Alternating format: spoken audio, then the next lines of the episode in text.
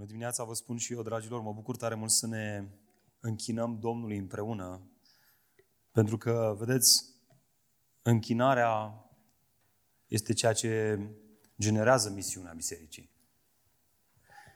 Cei care se închină sunt cei care sunt trimiși în lume cu această veste bună despre Hristos. Iată așadar o întrebare importantă. Cum este, ascultă-mă te rog, cum este Biserica lui Hristos prezentă în stradă? Haideți să ne punem întrebarea asta. Cum este Biserica lui Hristos prezentă în stradă? Mă refer la spațiul public, bineînțeles. În piețe, în restaurante, în cafenele, în magazine, la manifestații, la evenimente culturale cu nota de subsol atunci când ele au loc și se întâmplă, în calamități, adică în suferință, în spitale, la cimitir, ă, sau la evenimente familiale, într-un botez, la o nuntă, la o petrecere, chiar în social media. Cum este Biserica lui Hristos prezentă în toate aceste contexte și altele asemenea lor. Gândește-te, te rog, la asta. Gândește-te serios la asta. Biserica nu este o clădire. Nici nu este o instituție, cu toate că se exprimă printr-o formă juridică în această societate. Ba mai, ba mai mult, în esență, ea nu este nici măcar un eveniment sau o simplă adunare de oameni, cu toate că se adună atât în public cât și prin case. Biserica este formată din oameni, este formată din mine și din tine. Așadar, în ce fel își face biserica, eu și cu tine, simțită prezența în societate, în lume? Ei, și aici este momentul în care fiecare dintre noi suntem ispitiți să ne dăm câțiva pași în spate și să încercăm să analizăm mărturia bisericii ca și întreg. Cumva, dacă se poate, din afara ei. Ieșim în afara bisericii, ne uităm la biserică, cumva ne excludem pe noi din ea și ne gândim, hai să vedem, grupul acesta, biserica, care este mărturia ei în lume? Dar aș vrea să te rog în dimineața aceasta să nu faci asta. Nu te gândi la grupul de oameni care formează biserica, cu toate că noi toți trebuie să știm cât se poate de clar că biserica este un grup de oameni. Gândește-te la tine. La tine, la persoana ta. La cel care spui că ești credincios real, regenerat, născut din nou. Pentru că, vedeți, mărturia bisericii în lume este dată de ceea ce fac eu și cu tine atunci când nu suntem aici împreună, la adunare, ci când suntem în timpul săptămânii în societate. Prea de multe ori am gândit mărturia bisericii în lume în termenii ce face biserica ca și grup, gen o, o activitate într-un parc. Asta e mărturia bisericii în lume. Nu! Mărturia bisericii în lume este ceea ce eu fac de luni până sâmbătă și duminică când plec de aici de la biserică în societate. Atunci când sunt în stradă, atunci când sunt în lume. Spui că ești creștin, nu? Tu, creștine, te întreb, în ce fel este prezența ta personală simțită în stradă?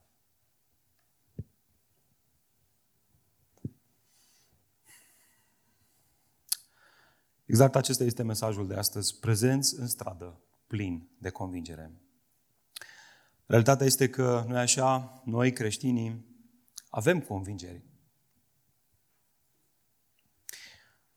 De fiecare dată când se întâmplă ceva în spațiul public, căutăm și noi ocazii să articulăm ceea ce credem. Cum să stai așa și să nu spui nimic? Vrei să spui și tu ceva despre COVID, despre vaccin, despre măsurile de distanțare, despre proteste, despre educație și ce se întâmplă în școli, despre cine se află în spatele pandemiei. Oh, și sunt unii care se înflăcărează rău de tot când vine vorba de discuția asta, cine se află în spatele pandemiei. Poți să te întreb ceva?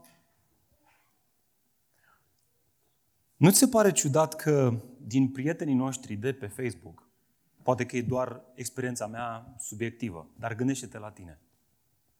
Dintre prietenii noștri de pe Facebook sau social media, avem, avem creștini care se declară practicanți, care se declară creștini asumați, care înțeleg nevoia de a fi membru într-o biserică și de a, de a sluji acolo și sunt alții care poate că se numesc creștini, dar ei nu sunt asumați, nu sunt practicanți. Adică avem pe frații noștri evangelici, hai să o spunem așa mai direct, prieteni pe Facebook și avem pe ceilalți care ei nu sunt, nu sunt atât de asumați ca și creștini. Poate că se numesc creștini ortodoxi. Nu vi se pare ciudat că ăștia, evanghelicii, pocăiții noștri, sunt mai prezenți în social media cu păreri despre ce se întâmplă în lume decât ăștia alții? Cam dați din cap. Se pare că nu e doar experiența mea subiectivă. Este poate o părere obiectivă. Eu asta văd. Te uiți pe postările noastre, nu ale lor, că și noi suntem unii dintre ei, și remarci faptul că suntem mult mai vocal cu privire la toate aceste subiecte actuale decât cu privire la cel mai actual subiect. Cel mai relevant subiect, care este relația omului cu Dumnezeu, de care atârnă veșnicia. Nu e o chestiune din asta, băi, ce se va întâmpla cu mine peste trei ani? Ce se va întâmpla pentru, cu mine în veșnicie? Fie voi fi în acel foc unde viermele nu doarme, și voi arde acolo și îmi voi chinui sufletul o veșnicie, fie voi fi în prezența Tatălui. Nu e o chestiune de câteva luni, câțiva ani, zece ani. E vorba de o veșnicie. Și noi suntem plini de convingere în societate, dar discutând chestii atât de secundare, atât de puțin importante, în comparație cu relația noastră cu Dumnezeu. Și atenție, nu spun că nu ar trebui să discutăm despre ce se întâmplă în lume și societate. Chiar să analizăm atent și critic lucrurile și să ne formăm o opinie, având, bineînțeles, Scriptura în mâini, care per. Însă, dacă prezența bisericii în stradă nu transpiră prin toți porii ei Evanghelia lui Hristos, atunci aceasta și-a ratat menirea. Și hai să nu mai vorbim despre biserică cu B mare, hai să vorbim despre biserică cu B mic, biserica locală, biserica Harvest București. Noi, noi ne-am pierdut menirea. Ca un restaurant gol, fără clienți, pentru că este închis. El este în stradă, restaurantul. Este ușa acolo deschisă și sunt lumini în restaurant. Dar el e închis. Nu poți să-l accesezi, nu poți să mănânci acolo. La ce folos restaurantul ăla? La niciun folos, nu? La fel și Biserica lui Hristos, ea este în stradă. Noi suntem în stradă în fiecare săptămână, fiecare dintre noi, mai mult sau mai puțin. Dar dacă noi nu suntem cu ușile deschise față de oamenii aceștia să le spunem despre Evanghelia lui Hristos, la ce folos? Ne-am ratat menirea, ne-am ratat ținta. Iată ideea centrală a acestui mesaj. Dacă ții notițe, notează-ți asta. Scopul bisericii în stradă, dragilor, este să-L mărturisească pe Iisus în așa fel încât cei care aud proclamarea noastră, anunțarea noastră, să fie apropiați de Dumnezeu și să experimenteze o bucurie completă. Dragilor, apropierea de Dumnezeu și bucuria de plină a celor din jurul nostru depinde de mine și de tine. Nu mai auzit. Mai spun o dată. Apropierea de Dumnezeu a celor din jurul nostru și bucuria lor nu orizontală, de plină, depinde de mine și de tine. Auzi? Biserica este instrumentul principal ales de Dumnezeu pentru a duce vestea bună la cei din jur. Nu îngerii, nu visele, nu circumstanțele, cu toate că adesea Dumnezeu le folosește și pe acestea, dar în mod ultim, nu există naștere din nou fără auzirea credinței a Evangheliei. Dar Dumnezeu folosește circumstanțele, dar ca un mijloc ca să-i aducă pe oamenii aceștia în calea evangeliștilor. Știți cine sunt evangeliștii? Eu și cu tine, Biserica lui Hristos. Cei care au gustat Evanghelia au datoria să o dea mai departe. De fapt, iată ce scrie în crezul bisericii noastre la capitolul misiuni. Citește cineva mărturisirea de credință a bisericii din când în când? Hai să o citim împreună.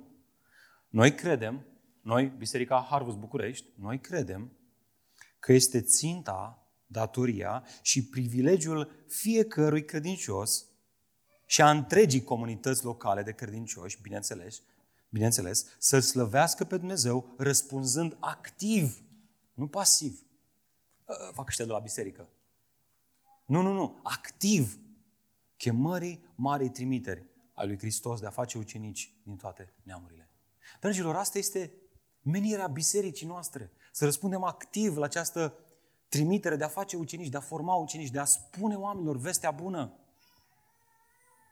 Iată de ce atunci când ne-am uitat pe toată lista de nume de biserică propuse de voi de biserică, noi ca și prezbiteri am zis care din acestea reprezintă cel mai bine scopul bisericii noastre, menirea noastră, mandatul nostru. Și a fost clar, M28. De ce? Pentru că M2, Matei 28 vorbește despre, despre asta, despre misiunea noastră. Nu este un moft.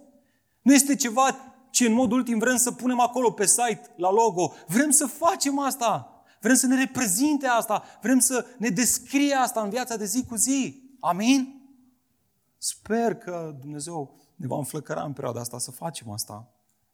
Auzi, este ținta și privilegiul fiecărui credincios, spune crezul bisericii noastre. Adică este și oportunitatea ta. A ta. A fiecăruia dintre voi. Și bineînțeles, începând cu mine. Totuși, mi-este tare frică că strada, filozofiile, religiile, evenimentele, provocările ei intră adesea în biserică și o preocupă atât de tare încât aceasta este distrasă și își pierde menirea.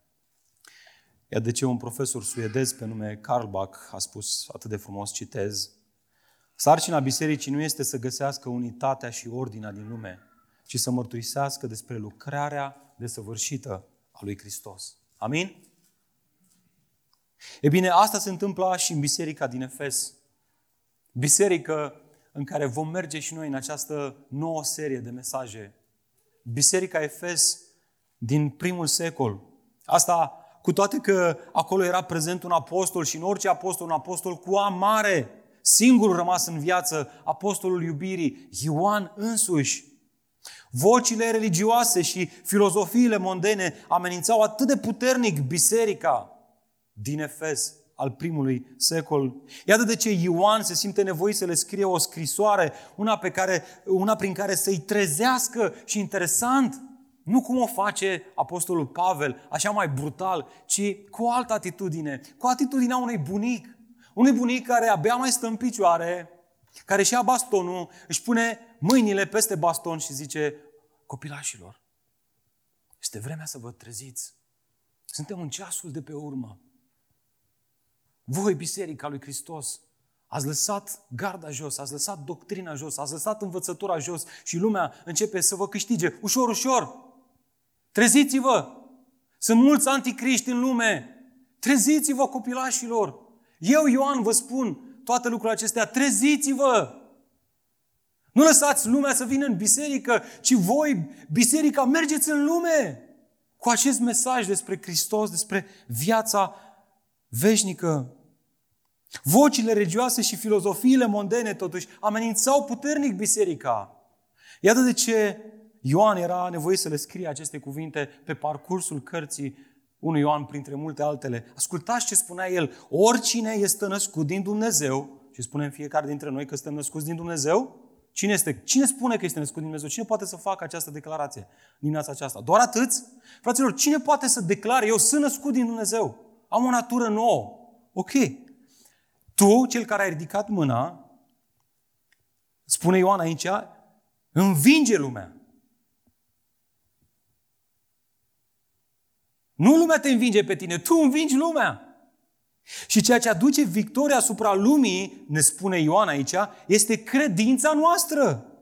Cine este cel ce învinge lumea dacă nu cel ce crede că Isus este Fiul lui Dumnezeu? Ce am nevoie să înving lumea? Cred că Isus este Fiul lui Dumnezeu. Deformează adev- adevărul acesta, diluează-l sau adaugă chestii și lumea te-a învins deja. Rămâi ferm în el, rămâi plin de credință în el și vei învinge lumea. Observați? Biserica este chemată să învingă lumea, nu să fie învinsă de ea, de preocupările ei, de fricile ei, de interesele ei, de, com- de concepțiile ei. De fapt, ascultați cu mare atenție, în Noul Testament apare de 180 ori de ori termenul lume. E bine, de 105 ori acest termen apare doar în scrierile redactate către biserica din Efes al primului secol. Și anume, Evanghelia după Ioan, 1, 2, 3 Ioan și Apocalipsa. Toate sunt scrise de Ioan, apostolul, adresate bisericii, scrise din Efes, bisericii din Efes. De 105 ori apare termenul lume. Mai bine de jumătate. Oare de ce? Deoarece lumea intră în biserică în loc ca biserica să iasă în lume plină de credință pentru Hristos. Și dacă voi credeți că noi, Biserica Harus București, nu suntem ispitiți să lăsăm filozofiile, preocupările, religiile și conceptele din această lume să intre în biserica noastră, ne înșelăm amarnic. Vai cât de, cât de rău ne înșelăm. Noi suntem sub aceeași ispită, sub aceleași presiuni, dragilor, trebuie să veghem, trebuie să rămânem aproape de Hristos dacă vrem să învingem lumea aceasta. Iată de ce începem o nouă serie de mesaje astăzi din prima epistolă a lui Ioan. O serie care ne va învăța să trăim plin de convingere în această lume. Seria aceasta nu este despre hai să ieșim la evangelizare în mod ultim. Și seria asta este despre hai să trăim ceea ce spunem că credem. Hai să trăim în, în vorbă, da, dar și în faptă, în mod special. Hai să trăim Evanghelia pe care am studiat-o și hai să o trăim în spațiul public. Hai să trăim în lume ca să învingem lumea aceasta, să aducem vestea bună, să fim acei credincioși plini de convingere. Creștinii nu sunt niște oi care fug în continuu de lupi, ci ei sunt niște oi trimise la lupi, în mijlocul haitei de lupi. Dar nu vei face asta. Și de ce? Sau știi când nu vei face asta? Când îți vei pierde credința în cel care apără oile. Și anume Iisus Hristos. Însă dacă ești plin de credință în Hristos, Marele Păstor, cel care apără oile, atunci vei ieși în stradă, între lupi, știind că prin Hristos, prin credința în El, în caracterul Lui, în promisiunile Lui, în prezența Lui în viața ta, vei învinge lumea și lumea nu te va învinge. Și vei trăi sfânt în lumea aceasta și vei fi o lumină care strălucește, nu o lumină care este aprinsă și apoi băgată sub obroc, ci o lumină care ea trăiește o viață care radiază de bucurie de plină pentru gloria lui Dumnezeu. Așa că, dragilor, iată primul lucru la care ne uităm dimineața aceasta. Dacă vrem să fim plini de convingere, trebuie mai întâi să fim plini de convingere privire la cine este Isus Hristos. Așa că vă invit să deschidem împreună pentru prima dată în această serie cu entuziasm și emoție și cu bucurie în prima epistolă a lui Ioan.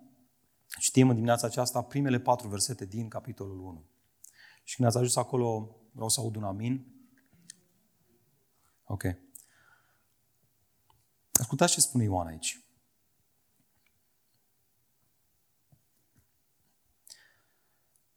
Ceea ce era de la început, ceea ce am auzit, ceea ce am văzut cu ochii noștri, ceea ce am privit și ceea ce mâinile noastre au atins cu privire la cuvântul vieții, căci viața a fost arătată. Iar noi am văzut-o și depunem mărturie și vă vestim viața veșnică care era cu Tatăl și care ne-a fost arătată. Deci, ceea ce am văzut și am auzit, aceea vă vestim și vouă, ca și voi să aveți părtășie cu noi Părtășia noastră este cu Tatăl și cu Fiul Său, Isus Hristos. Scriem aceste lucruri pentru ca bucuria noastră sau voastră, poate fi tradus aici, să fie de plină. Haideți să ne plecăm capetele în rugăciune. Tată, vreau să-ți mulțumesc în dimineața aceasta pentru cuvântul Tău plin de viață. Îți mulțumesc, Doamne, că în el descoperim cine suntem, cine este lumea care ne înconjoară și ce trebuie să facă biserica Ta în lume. Te rog, Doamne, să ne înveți lucrul acesta. Doamne, ne zmerim înaintea Ta și te rugăm ca în mod special în dimineața aceasta să ne redescoperi măreția lui Hristos, divinitatea și umanitatea lui și ce importanță au acestea în viața noastră. Ca astfel, Doamne, plecând de aici de la biserică, să plecăm plin de convingere cu privire la credința noastră în Hristos, o credință pe care să o manifestăm în stradă din plin. Amin. Iată întrebarea cu care navigăm în acest text în dimineața aceasta. Dacă ți notițe, te rog să-ți o notezi. Dacă nu o rețin-o, cum pot fi prezent în stradă plin de convingere? Asta e întrebarea. Vreau și eu să fiu un credincios înflăcărat, vreau să fiu și eu un cărbune aprins, vreau și eu să fac treaba asta. Ok, cum să o fac? Două lucruri văd în acest text. Mai întâi, declară că Isus este cuvântul vieții. Vrei să fii plin de convingere? Mai întâi trebuie să fii în stare și în măsură să declar că Isus este cuvântul vieții. Acest lucru nu este un lucru secundar, este extrem de important. Vreau să vă uitați încă o dată cu mine la primele două versete. Iată, ceea ce era de la început, ceea ce am auzit, ceea ce am văzut cu ochii noștri, ceea ce am privit și ceea ce mâinile noastre au atins cu privire la cuvântul vieții, căci viața a fost arătată, iar noi am văzut-o și depunem mărturie și vă vestim viața veșnică care este cu Tatăl și care ne-a fost arătată. Dacă nu înțelegi bine contextul bisericii din Efes, atunci aceste cuvinte își pierd din forța lor.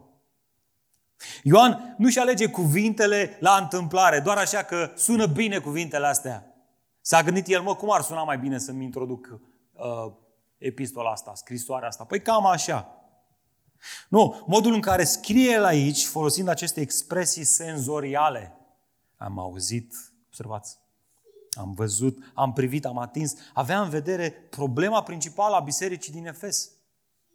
Care era problema? E bine, aceștia se confruntau cu învățători mincinoși pe care Ioan îi etichetează sub denumirea de anticriști adică împotriva lui Hristos. Iată, 2 cu 18, copilașilor, este ceasul de pe urmă. Și după cum ați auzit că vine anticristul, da? șarpele cel mare, cel vechi și bătrân, îl rău, mai spunem noi, să știți că acum sunt mulți anticriști. Vine ăsta mare, dar deja sunt alții care așa mișună prin aceasta știm că este ceasul de pe urmă. Asta ar trebui să ne determine să ne întrebăm care erau acești anticriști, cine erau acești profeți mincinoși, îi mai numește el aici. E bine, caracterul lor precis a fost foarte mult discutat. Însă aș vrea să aduc înaintea voastră trei concepții posibile ale caracterului anticrist în această epistolă, în contextul bisericii din Efes. Mulți au considerat că aceștia ar fi fost niște gnostici, sigur, în faza cea mai incipientă a acestei, acestui curent filozofic, care susțineau un fel de dualism radical, adică făceau o separare între spirit și materie. Ei credeau că spiritul este bun, iar materia rea. Iar pentru a-l feri, atenție, iar pentru a-l feri pe Hristos de ce este rău, adică de ce este material, de ce este fizic, ei negau că acesta ar fi avut o natură umană. Prin urmare, pentru ei, Hristos era un soi de fantasmă. Alții au considerat că această epistolă viza un alt curent filozofic al vremii și anume docetismul. Ei și-au luat numele de la grecescul dekeo, care înseamnă a apărea sau a apărea. La fel ca în cazul gnosticismului și aceștia, atenție acum, erau influențați de gândirea platonică care considera materia în mod inerent rea. Asta este ceea ce gândea Platon. Ceea ce este spiritual e bun, ceea ce este material este rău și trebuie reprimat. Așadar, nici pentru aceștia, umanitatea lui Isus nu a fost reală, trupului fizic fiind doar aparent. În fine, mai sunt și unii care îi asociază pe acești anticriști cu erezia lui Cerintus. O spun că, de fapt, Cerintus este principala persoană împotriva căreia se luptă aici Ioan, care cumva se poziționa la pol opus. El spunea că Isus a fost doar om, atenție, și că Divinul Hristos a coborât, a coborât cumva asupra lui la botez prin acel porumbel, dar că l-a părăsit înainte de răstignire. Și atunci când a murit Hristos, de fapt, era istoricul Isus. O altă persoană, ca oricare dintre noi. Acum, este destul de dificil să ne dăm seama exact care din aceste învățături greșite despre Hristos era prezentă în bisericile cărora le scrie Ioan aici. De fapt, expresiile folosite de el pe parcursul acestei scrisori, precum acum sunt mulți anticriști sau în lume au ieșit mulți profeți mincinoși, evident, observați pluralul, ne sugerează mai degrabă că nu discutăm despre o singură concepție eretică, anticristică. Până la urmă, știm bine că lumea antică, la fel ca și lumea de astăzi, era precum un turn babel de voci religioase și filozofice. Cu toate astea, toate aceste voci care amenințau biserica, toate aceste voci care amenință biserica de astăzi, au un numitor comun. Și trebuie să se sizezi nuanța asta. De fapt, ce bine că Ioan nu își etichetează anticriștii. Nu spune, erau gnosticii sau erau docetiștii. Nu spune asta. Pentru că în felul acesta, epistola aceasta este extrem de relevantă și pentru noi astăzi. Că acești anticriști, anticriști sunt și astăzi în lume. Ei și astăzi vor să penetreze biserica și să o înghețe, să o paralizeze, să nu-și mai împlinească menirea în lume. Știți cum? Ei folosesc mai multe căi, dar în mod ultim au o singură țintă. Să lovească în cine este Hristos. Pentru că dacă ai deformat cine este Hristos, ai deformat învățătura lui Hristos și atunci învățătura lui Hristos este hmm, lucrarea lui Hristos. E al altui om. Adică așa cum Isus era un om și un gânditor ok, mai erau și alții. Deci sunt mai multe variante. Atenție! Asta este miza celui rău. Șarpelui cel vechi. Să deformeze cine este Hristos. Credinciosul care pierde din vedere, uită cine este cu adevărat Hristos, își pierde mărturia în lume și lumea îl învinge. Pentru că asta ne-a spus Ioan. Cel care învinge lumea este cel care crede că Isus este Fiul lui Dumnezeu. Aceste concepții atacau și atacă și deformează adevărata natura lui Hristos, faptul că El era, atenție, 100% om și 100% Dumnezeu. Dumnezeu incarnat în lumea noastră într-un trup de om real. El nu există sub forma a două persoane, ci era o persoană cu o natură duală. Atât om cât și Dumnezeu. De la început, de la concepere, până la moartea lui și părăsirea lumii acestea. Anticriștii nu puteau suferi așa ceva. Ori este om, eventual cu ceva prerogative temporar divine, ori este divin, dar atunci a avut doar niște forme aparente de manifestări umane. Asta, cu toate că Ioan le, scria, le scrisese deja o carte, știți care? Evanghelia după Ioan. Vă mai duceți aminte ce spunea el în Evanghelia după Ioan? Doar așa, pe scurt, trebuie să ne amintim asta. La început era cuvântul și cuvântul era cu Dumnezeu și cuvântul era Dumnezeu. El era la început cu Dumnezeu, toate au fost făcute prin El și niciun lucru care a fost făcut n-a fost făcut fără El. În El era viața. Cine era acesta? Cuvântul. În El era viața și viața era lumina oamenilor. Prin urmare, întrebarea care reiese aici este cine era cuvântul? Versetul 14, contextul ne răspunde mereu și anume, cuvântul a devenit trup. Cuvântul care era cu Dumnezeu, care era Dumnezeu, el, cuvântul, a devenit trup și a locuit printre noi. Iar noi am privit slava Lui, o slavă nu de om, ci ca singurului născut din Tatăl, plin de har și de adevăr. Deci, cuvântul era Dumnezeu și tot cuvântul a luat trup uman și a trăit în această lume. Bun. Acum, cu toate aceste adevăruri de context în minte, haideți să ne întoarcem la textul nostru. Haideți să ne întoarcem la ce spune Ioan aici. Haideți să vedem cum prinde viață textul biblic. Vreau să, mă, să vă mai uitați încă o dată la versetul 1. Ceea ce era de la început, și acesta este un ecou la Geneza 1, la început era Dumnezeu. Ioan, Ioan, Evanghelia după Ioan 1, la început era cuvântul și cuvântul era cu Dumnezeu. Îl ia pe Hristos și îl plasează chiar la începutul creației. Și el zice, El, Hristos, cuvântul vieții întrupat în lumea noastră, a fost unul dintre cei care a creat lumea, alături de Tatăl și de Duhul Sfânt. Și apoi preia ideile astea toate, le aduce împreună și continuă. Ceea ce am auzit, ceea ce am văzut cu ochii noștri, ceea ce am privit și ceea ce, am, și ceea ce mâinile noastre au atins cu privire la cuvântul vieții. Ceea ce spune Ioan aici, dragilor, este asta. Băi, fraților, băi, serios? Cum de spuneți toate aceste bazaconii despre natura lui Isus? Că nu ar fi fost în trup, că divinul a avut toane, când a fost, când n-a fost, că când noi am pus mâinile pe el, eu, Ioan, mi-am odihnit capul la pieptul Creatorului. Cum de spuneți că El nu a fost divin când noi am văzut atâtea minuni? Ce minuni? Lasă minunile, l-am văzut mort și înviat de Tatăl.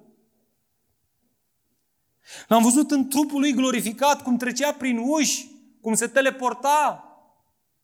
Nu, Iisus este cuvântul, dar nu este orice cuvânt. Nu este o filozofie, El este cuvântul vieții, cel care aduce viață veșnică. Acesta este un moment excelent ca să ne întrebăm, bun, dar de ce este atât de important acest aspect al cristologiei, 100% divin, 100% uman? Am găsit câteva versete în evrei, nu vreau să dau o explicație, vreau să las textul Bibliei să ne explice. Ați întrebat vreodată asta? De ce este atât de important de ce este atât de importantă această doctrină a cristologiei, care vorbește despre 100% uman și 100% divin? V-ați întrebat asta? Iată răspunsul în Cartea Evrei. Notați-vă acest verset.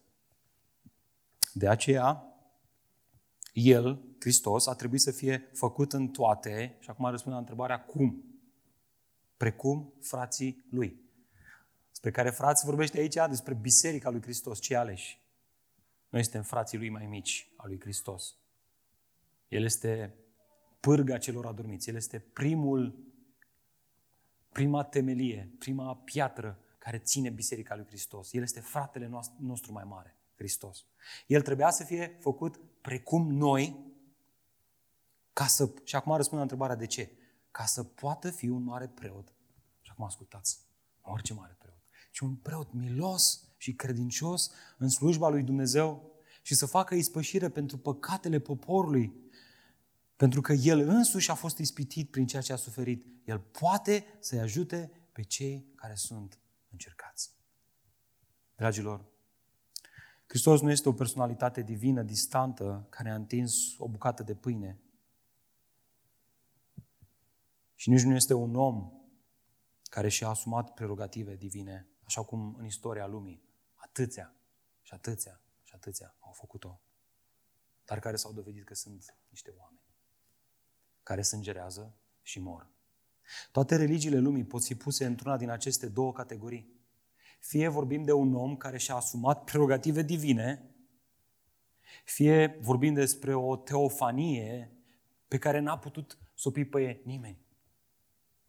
Imaginația unui om despre o așa zisă întâlnire cu zeul nu știu care și nu știu care și nu știu cum.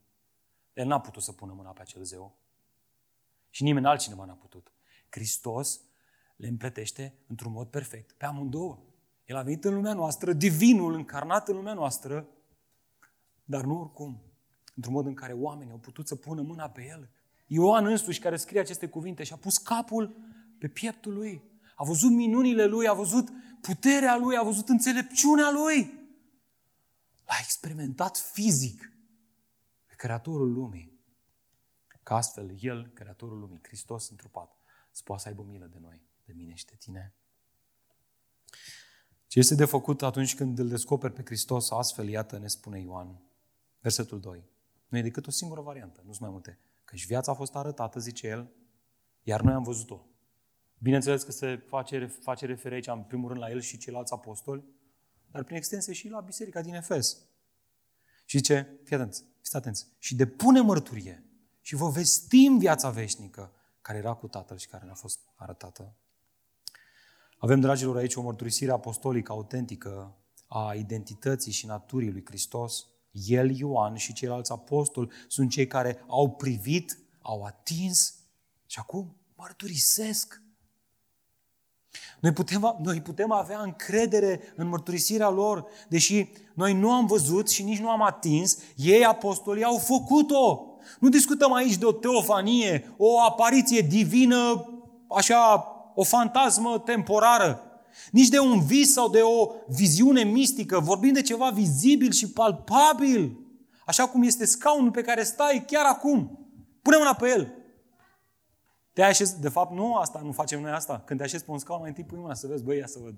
Hai mă, că e chiar real. Hap, și te așezi. Te susține. Așa este Hristos, fraților. Hristos nu este o închipuire. Câți oameni au asistat la învierea Lui? La câți oameni nu s-a arătat El? De ce? De ce a făcut-o? Ca să demonstreze prin asta că El este Fiul lui Dumnezeu, întrupat în lumea noastră. El este real. El este palpabil. Te poți așeza pe El. Nu este o credință oarbă. Este o credință vie, în ceva real, în ceva ce s-a întâmplat în lumea noastră. Iată lecția pentru noi. Evanghelia, dragilor, prin urmare, nu este o teorie umană ce trebuie dezbătută, ci o revelație divină ce trebuie anunțată cu convingere în această lume. Dragilor, sarcina bisericii în stradă, între oameni, nu este să avansăm o teorie posibilă pentru lume și viață. Auzi? Noul Testament este cât se poate de clar, consecvent și coerent. Atunci când vine vorba de Evanghelie, noi avem de făcut un anunț, o vestire, o proclamare, o declarație. Nu ni s-a încredințat cuvânt, nu, nu, nu, nu ni s-a încredințat cuvântul dezbaterii, ci cuvântul vieții. Unul care oferă har, care mântuiește și vindecă vieți. Mesajul în sine are putere. Iar mesagerul, dragilor, mesagerul, mesagerul nu poate să adauge nimic. Nu poate să-i dea un boost la mesajul acesta. Poate cel mult prin inteligența lui să-i taie din putere. Prin faptul că nu face o mărturisire simplă și clară, plină de convingere. Mesajul în sine are putere. Martin Lloyd Jones spunea, citez, Doamne, ce lucid a fost omul acesta, îl citesc și nu vine să cred cât de lucid și coerent era în a citi lumea în care trăim. Ascultați ce spunea el. Tragedia ultimului secol, evident se referă la secolul 20, a apărut atunci când filozofia a înlocuit revelația. Faceți distinția? Filozofia este ceea ce gândim noi oamenii, revelația este ceea ce primim de la Dumnezeu și dăm mai departe. Faceți distinția, dragilor? Evanghelia nu este o filozofie produsă de oameni. Asta ne spune Pavel în 1 Corinteni 2. Eu n-am venit la voi printr-o înțelepciune omenească, ci printr-o putere dată de Duhul. Eu nu v-am spus ce am inventat eu, ci ceea ce mi-a arătat Domnul, aceea v-am spus și vouă. Tragedia ultimului secol, o tragedie pe care încă o experimentăm astăzi, a apărut atunci când filozofia a înlocuit revelația, iar oamenii au început să creadă că Biblia, până la urmă, nu reprezintă decât suma gândurilor umane, de idei umane, strădania omului de a-L găsi pe Dumnezeu, întrebându-se de ce să nu ocupe omul modern locul pe care și-l merită în aceste dezbateri. Și acum au apărut tot felul de explicații moderne pentru a defini Evanghelia. Evanghelia, deci, ce ne dăm noi cu părerea? Așa că, dragilor, haideți să o spunem pe față. Starea de apatie a bisericilor vine tocmai din faptul că am ajuns să fim nesiguri pe Evanghelie. Această Evanghelie care ne-a fost încredințată să o auzim, să o credem, să o îmbrățișăm și apoi să o anunțăm lumii. Avem îndoiel când vine vorba de minuni, de supranatural, când vine vorba de această natură duală a lui Hristos. Măi, chiar așa să fi fost? Mm, nu știu ce să zic.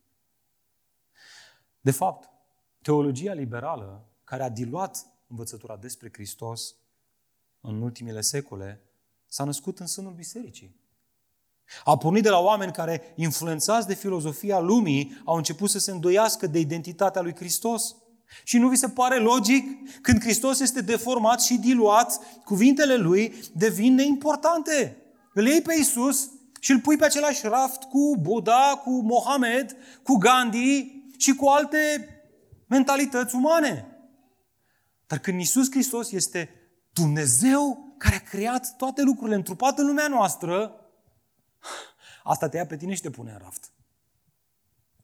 Asta te ia pe tine și te pune la punct în gândurile tale, în mentalitățile tale, pentru că, vedeți, cea mai mare problemă cu învățăturile lui Hristos nu sunt învățăturile lui în sine, ci dacă ele sunt rezultatul lui Dumnezeu venit în lume sau nu. Ele devin importante în momentul în care iei în serios, băi, acum vorbește Iisus Hristos, de asta unele traduceri au scris cu roșu cuvintele lui Hristos. El e creatorul lumii. El spune asta, El vorbește acum. Wow! Prin urmare, vreau să te întreb ceva. Care este dovada ta finală cărea, în baza căreia pledezi în favoarea Evangheliei? În mod ultim, redus la esență, care este baza în, în favoarea căreia, în baza căreia pledezi în favoarea Evangheliei? Și aici probabil că cei mai mulți, eu am fost unul dintre ei multă vreme, am mizat pe experiența mea. Aceștia spun ceva de genul acesta. Eu sunt dovada. Dumnezeu m-a schimbat pe mine și deci poate să schimbe și pe alții. Dar ascultați, o astfel de abordare este greșită. Ce te faci atunci când nu mai ești sigur de transformarea ta?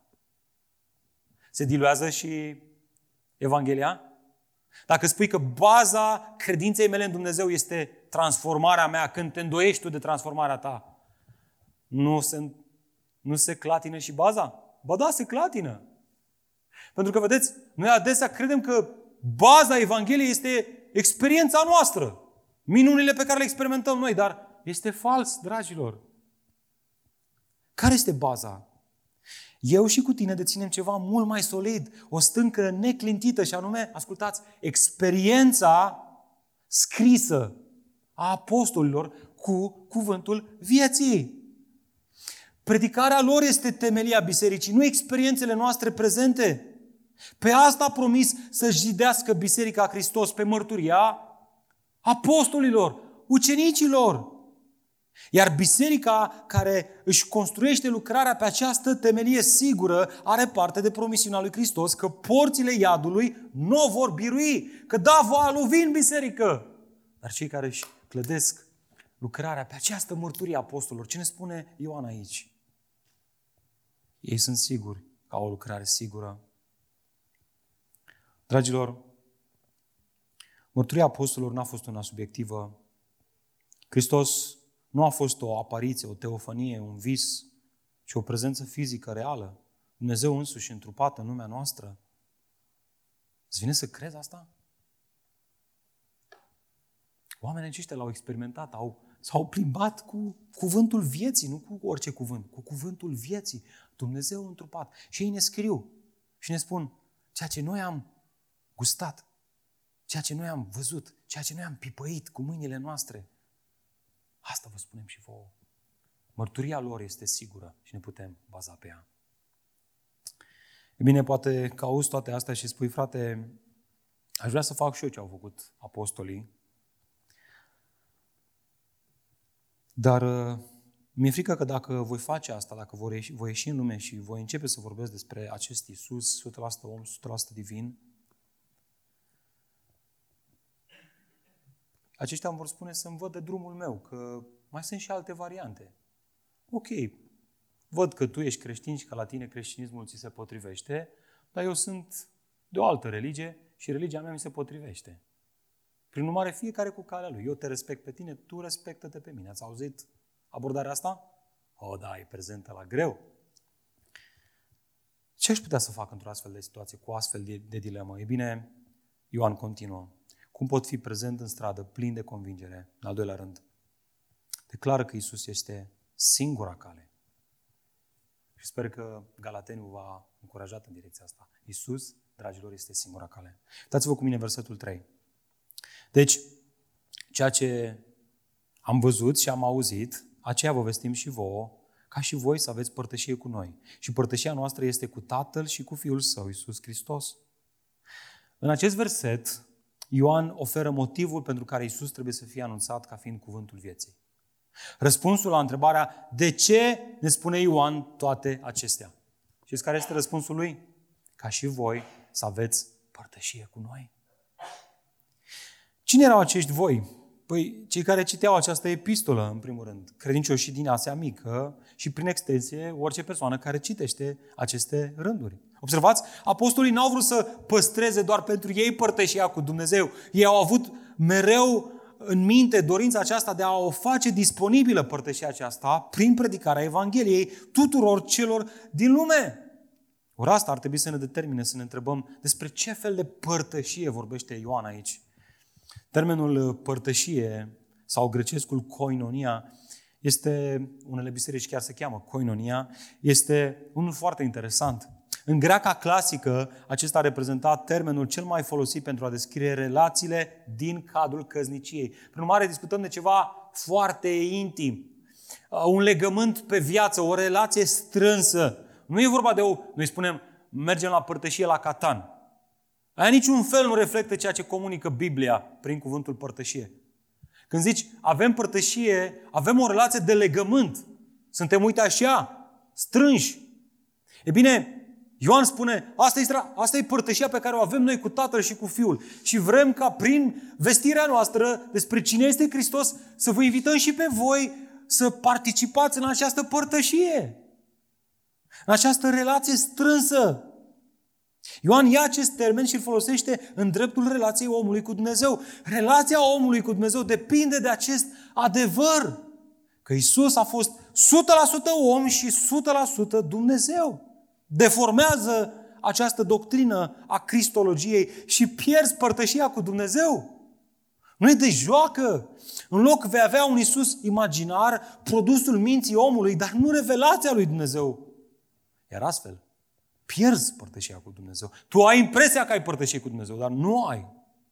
Observați cât de clar este acest adevăr. Nu există o altă cale pentru a avea parte de o relație intimă, apropiată și strânsă cu Dumnezeu pentru a avea parte de coinonie în afara lui Hristos. Oare n-a spus-o chiar El, Iisus Hristos, atât de clar? Eu sunt calea, adevărul și viața. Nimeni nu vine la Tatăl decât prin mine. Cuvintele acestea sunt foarte radicale. E bine, El, Hristos, a descoperit apostolilor aleși de El ca mai apoi să-i trimită în lume cu acest adevăr revelat lor și apoi înregistrat în scris pentru a fi oferit nouă până astăzi. De fapt, despre asta vorbește Ioan în continuare, ne spune de ce s-a deranjat la bătrânețe să scrie toate gândurile acestea. Ia uitați-vă, versetul 4. Scriem aceste lucruri pentru ca bucuria noastră să fie deplină. Sau voastră, ambele sunt corecte aici. Evident, această bucurie nu venea din schimbarea lumii în care aceștia trăiau. Mai spun o dată. Mi-e frică că n-ați auzit asta. Această bucurie de plină nu venea din schimbarea lumii în care ei trăiau, ci din această părtășie cu Tatăl și cu Fiul, Iisus Hristos. Și observați că nu este orice bucurie, ci este una de plină, la maxim. Am dat butonul la maxim, am umplut paharul, nu mai, nu mai loc, nu mai depus nimic. O bucurie la, la, la, la capacitatea ei maximă. Iată lecția pentru noi. Evanghelia, dragilor, nu leagă bucuria de o îmbunătățire a lumii, dar nici de o renunțare la ea, ci arată singura cale prin care omul poate fi pe deplin bucuros în ea și apoi în veșnicie. Haideți să ilustrăm această bucurie, apelând la o ilustrație prezentă în special în viața familiilor care au copii mici. Să înainte de asta, aș spune doar că trebuie să facem distinția între bucurie și fericire. Fericirea are o doză de bucurie, dar poți să vezi în fericire manifestări ale bucuriei. Și haideți să ne gândim la un copilaj de 2 ani de zile. El se joacă cu jucările lui preferate în living și te uiți la el și poți să spui copilul, copilul acesta este fericit. Corect? Am văzut asta de multe ori, nu așa? Vezi un copil cum se joacă el cu mințele acolo, cu jucăriile lui, cu puzzle-urile lui, cu ce are el pe acolo și îl vezi, e fericit. E mulțumit, e într-o stare de mulțumire. Să la un moment dat sună ușa. Și el știe că e ora la care mama și tata vin acasă. Sau mama sau tata, unul dintre ei doi. Ce face copilul în momentul acela? Trebuie saltă de bucurie. Lasă tot ceea ce îl făcea pe el fericit în momentul acela, se ridică în picioare și începe să strige. Tati, tati, mami, mami! Și aleargă la ușă și stă acolo și sare ca un iepuraș, așteptând să intre mama sau tata în casă, să-l vadă. Și pe aia îi sare la gât și se bucură de el. Dragilor, asta este bucuria pe care o experimentează în această lume cei care au parte de Evanghelie. Și prin ea, prin credința în ea, au parte de părtășie cu Hristos și cu Tatăl. Bucuria despre care vorbește Noul Testament nu este ceva ce poți produce tu în tine însuți. Nu te poți face tu bucuros și este mereu produsă de ceva anume. De fapt, nu, e ceva placebo, nu este ceva ce produci în mintea ta, bă, acum vreau să fiu bucuros. Ea este produsă de cineva anume, de fapt. Ea este produsă de Isus Hristos. El, cuvântul vieții, este forța spirituală care acționează direct asupra sufletului și înviorează chiar și trupul fizic. Ați experimentat asta? Iată de ce cei care sunt cu adevărat credincioși, care iubesc Evanghelia, care au părtășie cu Tatăl zilnic, nu le este permis să fie melancolici, nefericiți, depresivi. Cu toate că asta mai vine în viața lor, jucările lor cu care ei se joacă în mod recurent, nu-i mai, nu mai mulțumește. Mașina aia care odată îl făcea fericit, nu mai face fericit. Băi! Și intră în depresie. În momentele acelea, el poate să privească spre Tatăl prin Hristos și asta inundă inima de o bucurie de plină. Auzi? De plină! Adică poți să schimbi mașina că bucuria mea e în continuare de plină. Nu mai poți să mai adaugi nimic. Bucurie spirituală.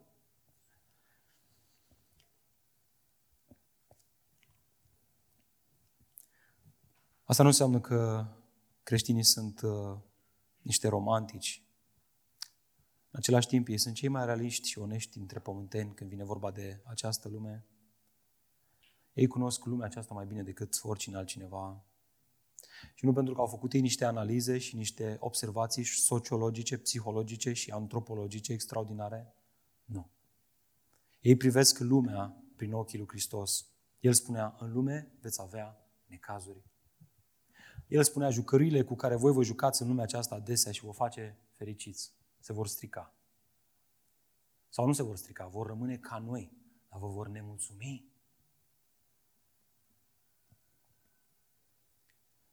El este cel care descrie lumea ca fiind împărția celui rău și își avertizează urmașii în privința agresiunilor la care se pot aștepta din partea lumii. Tot el spune că lumea îi va urâ pe creștini, așa cum l-a urât și pe el. Și cu toate astea, el spune, creștinii în lume, bucurie de plină. Iisuse, nu prea, prea se leagă.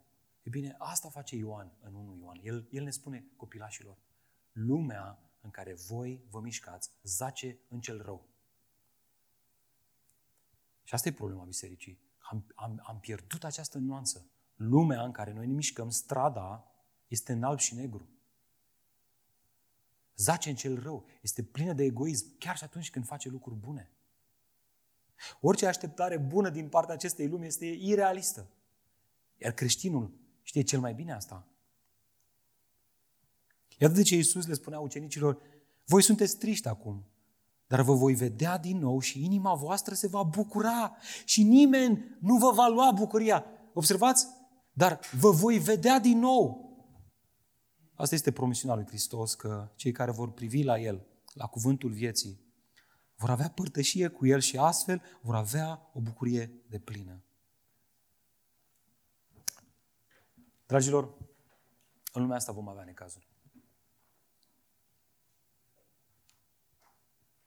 Vom avea și bucurii când vom primi o sumă de bani, când vom face o călătorie undeva, când ne luăm o mașină nouă, o casă, dar acestea nu au scopul să ne întrețină bucuria. Acestea sunt produs, acestea sunt doar niște bucurii temporare. Bucuria noastră de plină este în Hristos.